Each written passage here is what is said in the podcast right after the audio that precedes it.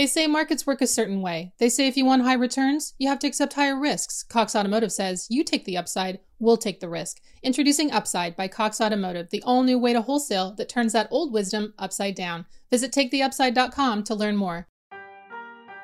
Welcome to Daily Drive. For Wednesday, November 30th, 2022, I'm Jamie Butters, Executive Editor of Automotive News. And I'm Kellen Walker. Today on the show, Stellantis works to ease dealerships into its ambitious EV rollout. Renault and Nissan clear their calendars for a potential deal. And the CEO of battery startup Solid Power steps down. Plus, a conversation with JB Straubel, the former chief technical officer for Tesla and CEO of Redwood Materials, which plans to supply recycled EV battery materials to Panasonic's new plant in Kansas. This you know, represents, uh, I'd say, the, the biggest North American battery supply chain deal so far. Let's run through all the news you need to know to keep up in the auto industry.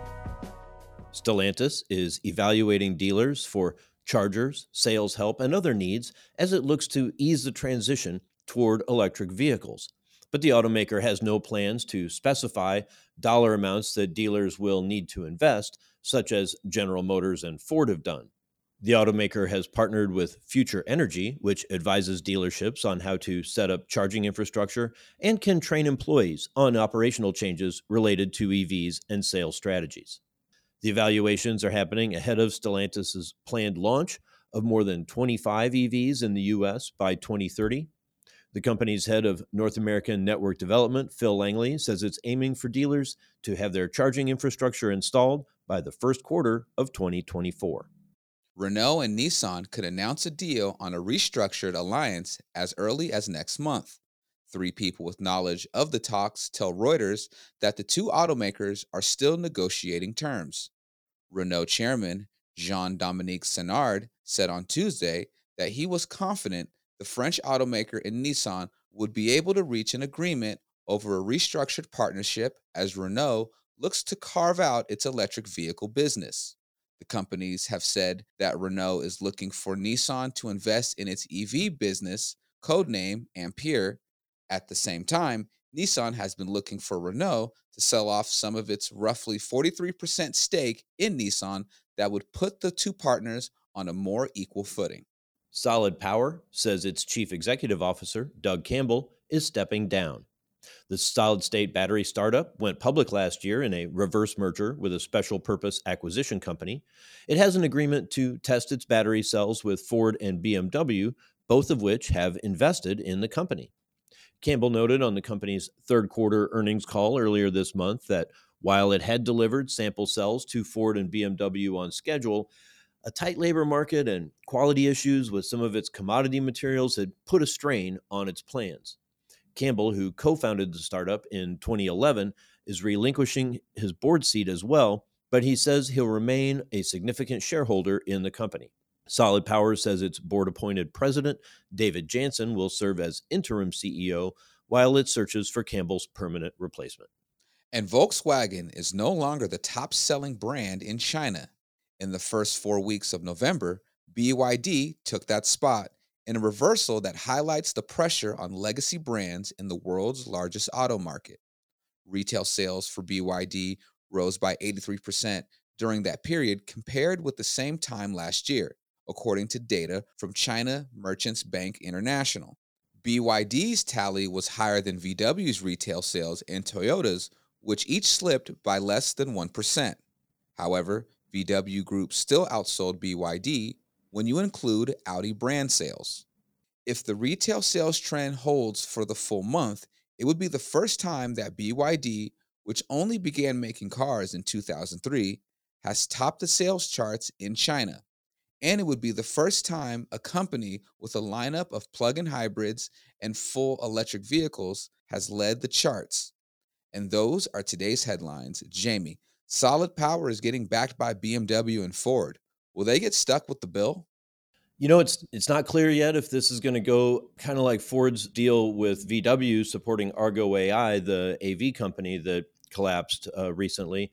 you know, the stock is down 20% today. It's trading for less than $4 a share when a year ago it was in the double digits. So it doesn't look good. I mean, clearly Campbell has lost the confidence of the board. So we'll see, you know, what they can do to get the company back on track. Interesting. Uh, coming up, we'll hear from Redwood Materials founder and CEO JB Straubel about the battery recycling company's landmark deal with Panasonic. That's next on Daily Drive. Slate Money is a weekly roundup of the most important stories from the world of business and finance, hosted by Felix Salmon, Elizabeth Spiers, and me, Emily Peck. Confused by crypto? Can't keep up with the metaverse? Wondering why the price of just about everything keeps rising? The Slate Money podcast is here for you. Listen to Slate Money every Saturday morning wherever you get your podcasts. Some dealers say it's not worth taking a trade they won't retail. They say if it doesn't fit their brand, they'd rather pass. Cox Automotive says now you can easily see the profit in any trade and never risk losing that new customer. Introducing Upside by Cox Automotive, the all new way to wholesale that turns that old wisdom upside down. Every vehicle you place in the Upside digital auction is backed by our guaranteed minimum price, so you never risk a loss. And when a vehicle sells for more than our guarantee, you keep the lion's share of the upside. It's a one of a kind auction that gives you an alternative to accepting wholesale losses, and it's built on the principles of the country's top performing wholesale sellers, so your vehicles have the best possible chance to get bids and get bought. Dealers taking advantage of Upside's game changing policies are already saying yes to more trades and making more money, all while never risking a loss. Sound too good to be true? Visit taketheupside.com now to learn more. Welcome back to Daily Drive. I'm Jamie Butters with Kellen Walker. In 2017, Tesla's then Chief Technical Officer, J.B. Straubel, formed a new battery recycling startup, Redwood Materials. The company says the U.S. could lose more than $100 billion if it continues to import more than 2 million metric tons of cathode through 2030 that are needed to keep pace with the move toward EVs.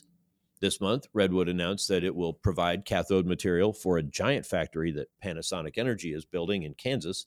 The deal represents the first time the material will be made on such a large scale in the U.S. Straubel recently spoke with our own Pete Bigelow about the deal on Shift, a podcast about mobility. Here's a piece of their conversation. Big news with Redwood signing an agreement with Panasonic, which you have a longstanding relationship with, provide recycled battery material for their new EV battery plant in Kansas. Uh, kick this off by telling us about the, the scope of this new agreement. Well, it's a, a really exciting one. It's a huge deal for us. Um, you know, as you said, Panasonic has been a long-standing partner of ours, quite a few years. Um, you know, we, we've still and started with recycling some some production scrap material from them at their gigafactory in Nevada, and this really expands that relationship to close the loop on those same materials with Redwood uh, remanufacturing cathode material uh, to feed most of those elements back to them in the form of cathode material for that Kansas factory you asked about the scope of this deal. Um, you know, it's a massive deal. This is a multi-billion-dollar deal over uh, several years. Um, it's a con- contractual commitment on, on both of our parts. So, you know, we're we're going to be you know working together, arm in arm, to to make this possible and to make it happen. JB, what's the significance of this agreement? There's a lot of milestones at play here as well. Yeah, good good point. Um, I'd say one of the most significant parts is that this you know represents uh, I'd say the, the biggest North American battery supply chain deal so far. Uh, there will be many more. Uh, there have to be, but this is, uh, I'd say, the the largest and the, the first gigafactory scale supply chain deal. Um, you know, it also represents, as I said, a, a, a, true closed loop example. You know, we've there's been a lot of talk of closed loop supply chains. It, it feels almost uh, like a buzzword these days. Uh, but I, but I'm really proud that this is you know implementing that. It's demonstrating that, and you know, moving these these same critical metal atoms, nickel, cobalt, copper, back to Panasonic in the form of products. What has been the the complication to this point in creating this closed loop supply chain, and why has cathode not been produced at this scale before? well, it, it, it's really hard. Um, it's surprisingly technically hard you know, it's it's I'd say even shocked me, and I, I've spent my whole career in, in technology and building difficult things. and there, there's a lot of steps to it. Uh, I think conceptually it seems maybe straightforward. You take an old product, you, you make it into a new, it's circular, but the, the actual steps that are involved along the way encompass almost everything that, that mining has to do and that refining metals refining companies have to do and then also the manufacturing companies have to do so we're kind of blending three different companies typical scope into one thing to one entity in order to close that loop all the way from a, a, an old product at its end of life collected recycled refined and then remanufactured and delivered back to a cell manufacturer. What is the typical supply chain footprint of that mining refining remanufacture and how do you how do you kind of shrink that down well today that that footprint uh, sprawls all over the planet um, you know, these materials are typically mined in, in pretty far away regions, you know, whether it's, you know, Australia or the Congo or Indonesia. Um, you know, then they're moved, you know, to usually parts of Asia where they're refined, very often in China. And then after refining, they, they get manufactured into those battery materials, also typically in Asia, China, Korea, Japan. Then they move again all the way halfway around the planet to wherever the cell manufacturing takes place. So it's it's quite dis- dispersed. A lot of travel. JB, give us a quick lesson on the battery itself. What is the cathode comprised of? I think you hit it a little bit before, and and if you can ballpark, like what is the what percentage of the battery cost does the cathode comprise? Yeah, it's interesting. Um, you know, in this shift to electrification, you know, there there is kind of a whole new uh, you know vocabulary of components and parts that I think customers and enthusiasts need to get familiar with. And it, as you said, it's kind of a battery 101 sort of discussion.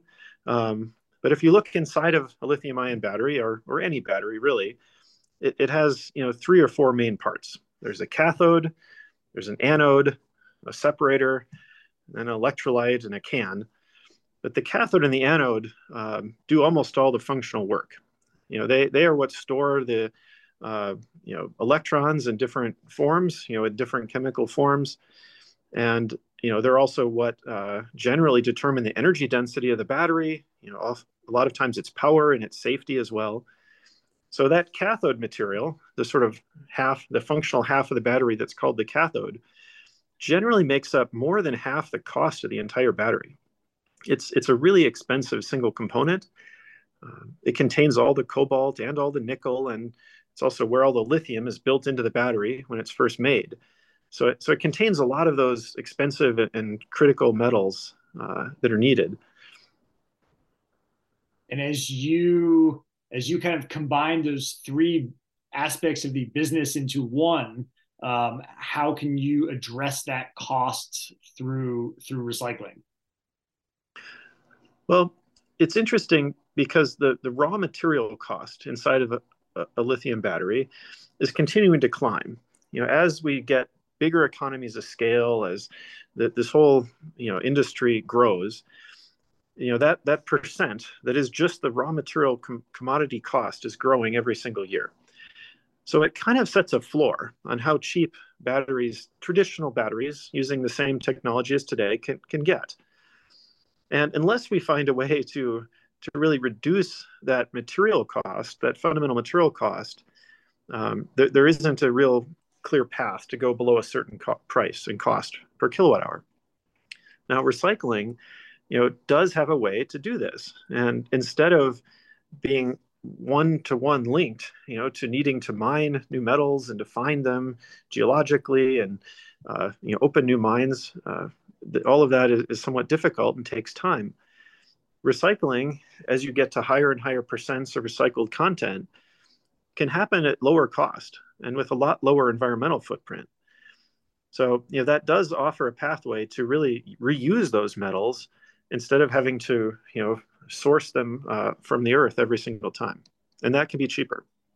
When you look at what you're doing with Panasonic in Kansas now, how many EVs can you power with the uh, the output from that factory? Well, the the Kansas factory that Panasonic is is just breaking ground on, um, you know, is going to be a, a, huge facility. I, I don't want to put uh, words in their mouth, but you know, I expect it'll probably be bigger than the Nevada factory. Um, the the Nevada Gigafactory that Panasonic and Tesla operate, you know, is close to 40 gigawatt hours per year, and you know, of a sort of long range EV today, that's you know about 400,000 cars per year, maybe close to 500,000 cars per year. So you know, this is kind of the order of magnitude that that these factories are running at is, you know, close to a half million cars per year per you know really large scale gigafactory. And JB Redwood Materials uh, expects to be producing enough uh, materials to scale to 500 gigawatt hours um, by 2030, if I remember correctly. Um, is that is that still the kind of estimate or forecast that you have? That is still our, our goal for for the the decade. Um, you know, we have a, a more near term goal to, to hit 100 gigawatt hours per year of, of capacity. Um, but but really, I mean, these numbers, you know, seem and are you know large in in one sense, but when you look at the scope and scale of the whole electric transition we need to accomplish, they're they're really not that large. In fact, they're they're almost kind of frighteningly small you know 500,000 cars per year you know it is a lot of cars in the absolute sense but you know when we consider close to 100 million cars you know sold per year around the planet you know that's a very small percentage of that. And then if you really look at the whole fleet of cars that are operating on the planet it's a it's an even tinier percentage of that. So you know we we need to find a way you know as a as a collective industry uh, to accelerate that transition and, and to you know get to you know many terawatt hours in total of, of, battery production to enable this. So you know for us you know these are some really you know big hairy goals um, you know i you know, to me it's important to, to really set meaningful targets and you know this is an industry that is defined by scale at this point you know in order to really accomplish you know change and, and move to much higher market share, we all have to figure out how to operate at very large scale and efficiency. So uh, I think these are appropriate targets, difficult, but, but appropriate. JB Straubel is the founder and CEO of Redwood Materials. He spoke with our own Pete Bigelow on Shift, a podcast about mobility. They talked more about how recycling bolsters a domestic EV supply chain, and Straubel reflected on his tenure as Tesla's chief technology officer. You can hear the full conversation on Shift wherever you get your podcasts. That's Daily Drive for today. I'm Jamie Butters. And I'm Kellen Walker. Thanks to Automotive News coordinating producer Jake Neer for his help on today's podcast. You can get the latest news on EV battery manufacturing, the impact of electrification on dealers, and everything happening in the auto industry at autonews.com. Come back tomorrow for my conversation with TrueCar CEO Mike Darrow. If you enjoy the podcast, remember to like, leave a review, and subscribe so you never miss an episode.